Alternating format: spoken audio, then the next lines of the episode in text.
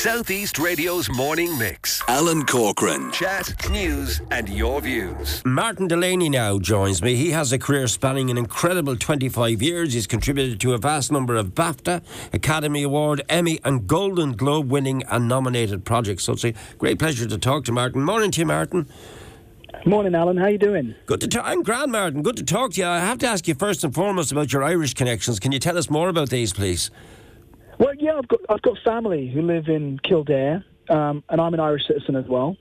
Um, so I've got dual citizenship. But yeah, I've got family in Naas. Um, my my dad's family all, all, moved over um, just be- before he was born. Um, so he was one of the younger one of the younger siblings, and he was born over here in England. Um, but yeah, um, and I and I got to work with uh, some lovely Irish actors recently on Rosie Molloy gives up everything with oh, Sheridan. Oh, wonderful! Rosie Molloy is hugely popular here, isn't it? It's been a big, big success. Yeah, I think I think Sky did a really good job with it, and Susan Nickson, the writer, is just a fantastic writer, and to have Ardal Hanlon and Pauline McLynn in it was just brilliant. You know, just Yeah. amazing. I, I grew up watching them and admiring their work. So wonderful stuff. Uh, people need something, a little bit of escapism, don't they? Just something to watch, uh, something to look forward to, a series, etc. And you, your filmography is is absolutely extensive. You've spanned it over 25 years. What, what have been the standout moments for you? Gosh, thanks, Alan. Yeah, I mean, uh, you know, like there's been projects that I've done quite small roles in that I'm- I'm still really proud of being part of them. Just um, working with people like uh, when I was a bit younger, I worked on a film with Clint Eastwood, just doing a, a very small part in it. But um, he's a lovely director and a lovely man. Um, and and and then did a little bit with Kathryn Bigelow on Zero Dark Thirty, and that that won an Oscar. So it was lovely to be a small cog, if you like, in those projects.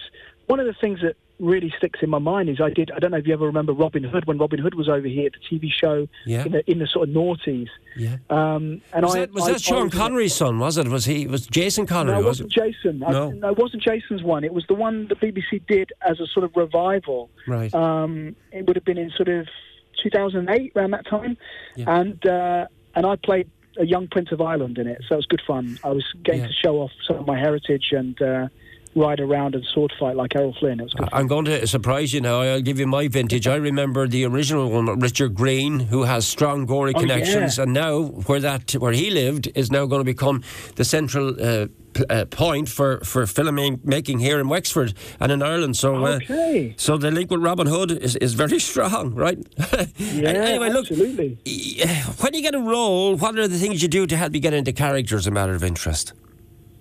Well, I think it's it's a really good question. It's always about the writing. I think you have to really draw on what's in on the page and and what's there about the character. And then for me, I mean, I've been working with a. My wife is also an actor, and she does a lot of audio work as well as TV drama and theatre.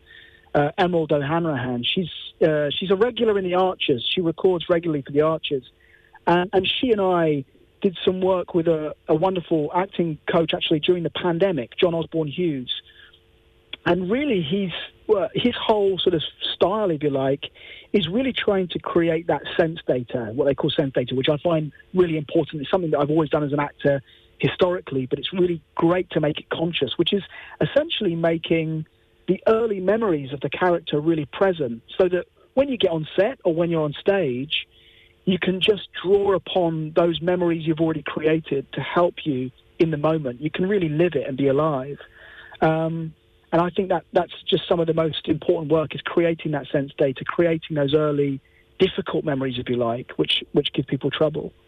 You, you referred there to Clint Eastwood, and I'm just checking on the biog here. Flags of Our Fathers. I, I would be a huge fan of Clint Eastwood. What was the whole experience of working with the great man?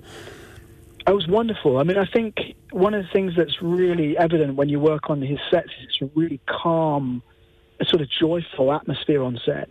I'd worked, funny enough, I shot that in Iceland, and I'd been there the summer before making a Viking epic film with Gerard Butler and Tony Curran, Rory McCann, and Stellan Skarsgård, and uh, a good friend of mine, Ronan Vibert, who just passed away, a wonderful actor. And uh, we were there making this Viking film. And then the following summer, I was back in Iceland doing Flags of Our Fathers. So I knew a load of the crew. And just seeing the difference between those guys, what they were having the year compared to the year before, they were having a much more peaceful, easy ride of things. But he's just he's the most um, concise, articulate director, and very very gentle. And it's a really it's a pleasure to, to, to work with him because Yeah. uh, he creates an atmosphere of calm, which means you can do your best work. And he's still very much alive, isn't he? He's, he's in his 90s now, is he? Yeah, and he's and he's still, I mean, doing some fantastic films. Um, and yeah, I think he sort of retired from acting a little while back, and, and then recently came back in and and, and did a, a feature again with himself in the role. I mean, he's just so prolific and, and incredible. It was a real honour to, to meet and work with him. I mean, they're, they're- one of the most iconic shows of them all is Only Fools and Horses. Now, were you involved in Fools and Horses, or was it the prequel to, to Only Fools and Horses from the same writers? I'm, I'm, I'm a, unfortunately a bit a bit young for the for the original series. Much as I'd have loved to have done it, but Yeah. they did a prequel, Rock and Chips, that John Sullivan wrote, yeah. and uh, it was a wonderful, wonderful piece about the sort of Jolly Boys outing, if you like. When when that they that I think Del and Rodney always used to talk about as this this fond memory when they were kids, and it's and and I got to play. So Nicholas Lyndhurst was actually in it Right. playing Rodney's real father, uh, who's a bit of a sort of gangster, and I got to be a sort of teddy boy, giving him some rubbish, giving him some trouble in a in a pie and mash shop in East London. It was good fun, great fun to work with Nicholas and. Uh, Yeah. and Billy Humphries is a wonderful director doing it as well. Really great to talk to you. And I mean, w- uh, thanks to our researcher Siobhan, we, we managed to link in with you this morning for Rosie Molloy Gives Up Everything, a big hit. So the final question is what's next on the agenda for you, Martin?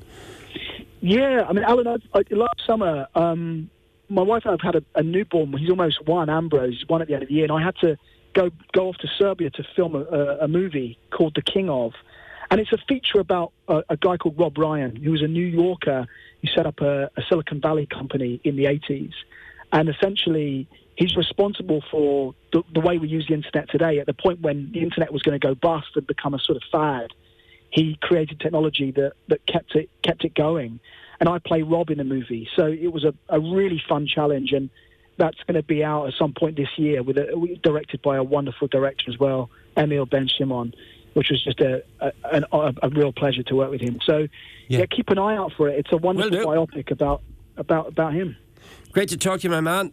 Thanks for taking time Thanks to talk to us, getting us in the groove for chillaxing and relaxing over the weekend, which is all about. Make sure you take some downtime and pick up a good TV series. As, as we mentioned there, Rosie Molloy certainly struck a chord with many of our listeners here to the morning mix.